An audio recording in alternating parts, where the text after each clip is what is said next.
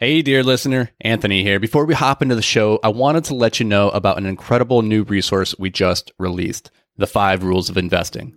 Dan and I are huge advocates of modeling the behaviors of the people who have done what you hope to do. And who better to model when it comes to investing than legendary investors like Warren Buffett, Howard Marks, and Ray Dalio? This free ebook breaks down the simple time tested strategies of billionaire real estate investors that you can use to take your investing to the next level. So head over to invictusmultifamily.com and grab your ebook today. All right, now let's hop into the show.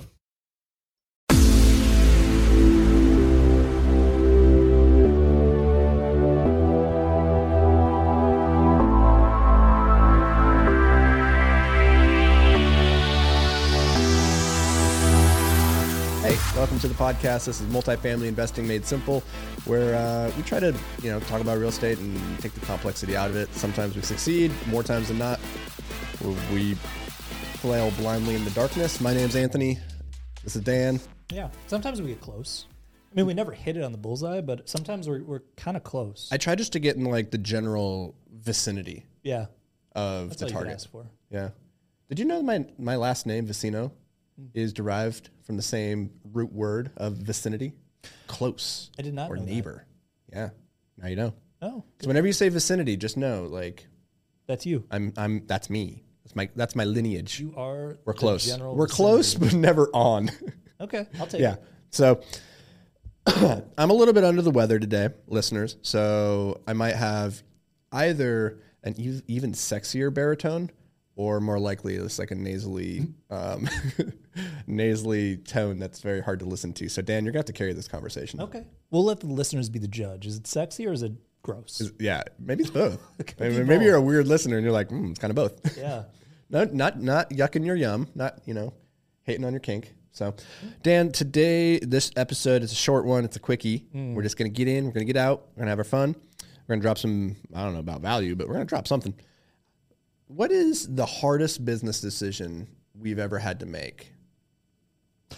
Well, the first thing that popped into my head when this episode was proposed was, well, they're all hard. Like I feel like every decision we have to make as a business is is difficult because it has to. It's going to impact so many people. Yeah. uh, whether it's investors or residents or team members. Um, you know, we've got a lot of people that, that rely on us in one way or another, so we don't really take any decision lightly. But Yeah, um, and on that, real quickly, so Tony Robbins has this bit where he talks about like the the power of a decision, and I, I wrote a blog on this a long time ago where he's like, the reason decisions are so hard is like if you look at the root word again of decision, it's from like the same root word of like decimate, effectively, where it's like you're cutting off. You're cutting off optionality. When you make a decision, you're like saying, that. I'm, I'm choosing a path, all these other options that were available to me, I've cut those off, and now I'm going down the one.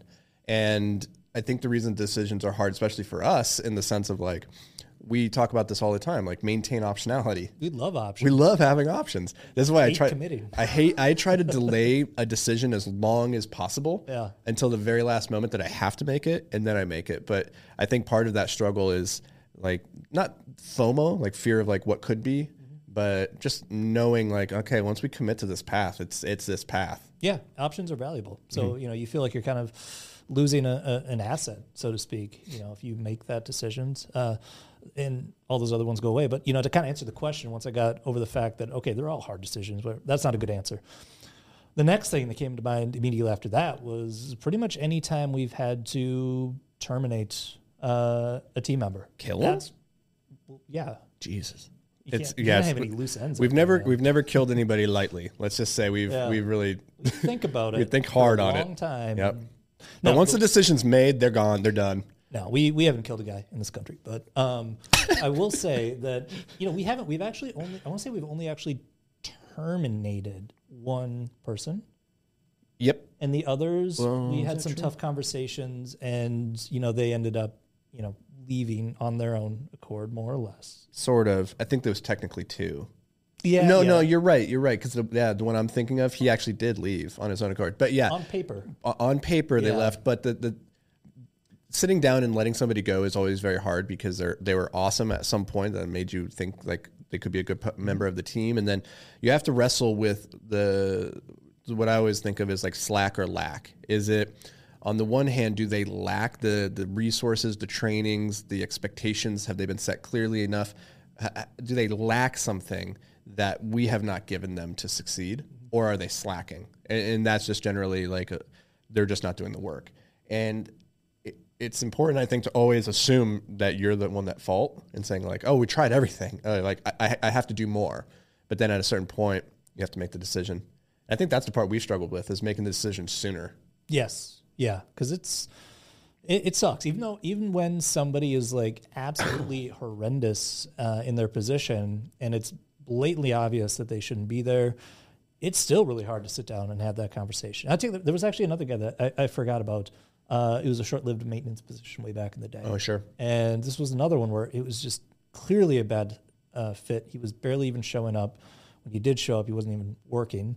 Um, so it should have been, you know, you'd think on paper that would be an easy call to make, an easy conversation, but it was, it still ruined the entire day for me. I just feel like crap afterwards. Yeah. Um, well, it's bad for them too. I, it, what's interesting is so here at Invictus, we had one big fire, well, not fire. He actually ended up leaving, but it was getting to the point where we are going to fire him. And it was really hard to make that decision for a long time because he was in such a key role. Yeah. And it was a role that we knew was going to be very, very hard to fill. And so it was kind of like the devil you know is better than the one that you don't even have.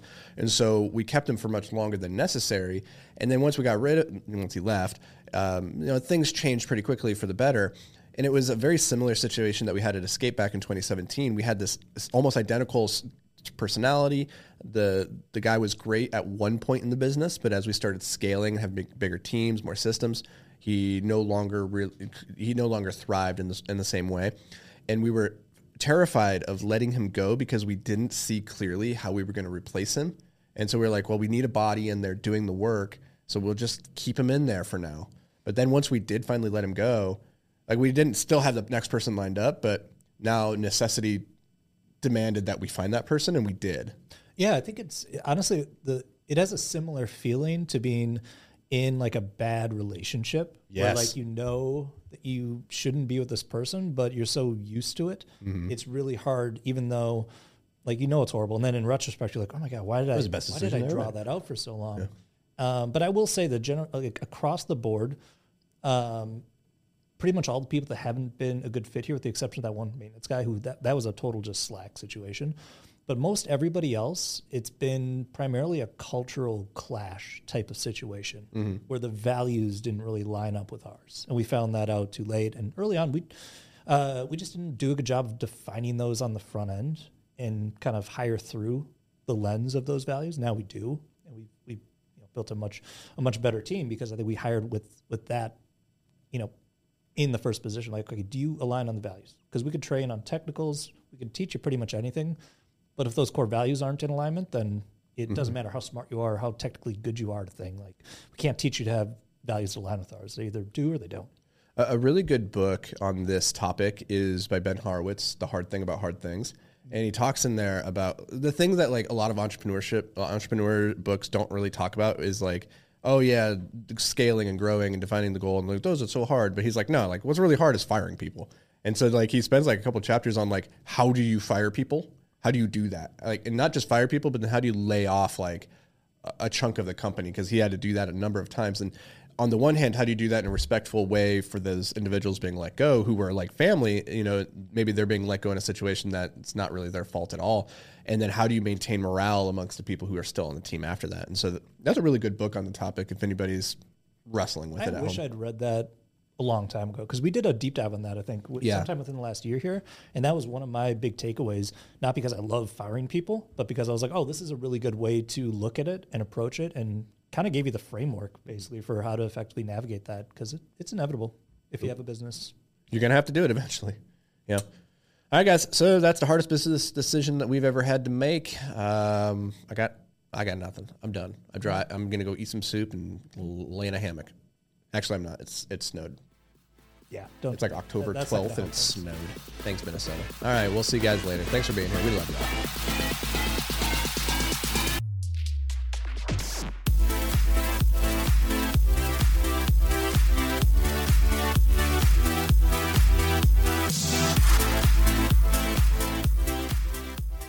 Hey, thanks for joining us for another episode of Multifamily Investing Made Simple. If you enjoyed the show, could you do us a massive favor?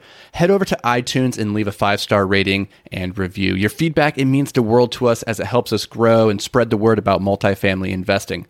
And don't forget, sharing is caring. So fire this episode over to any friends or family who you think could benefit from learning all about multifamily investing. Thanks, guys. We appreciate every single one of you, and we'll see you on the next show.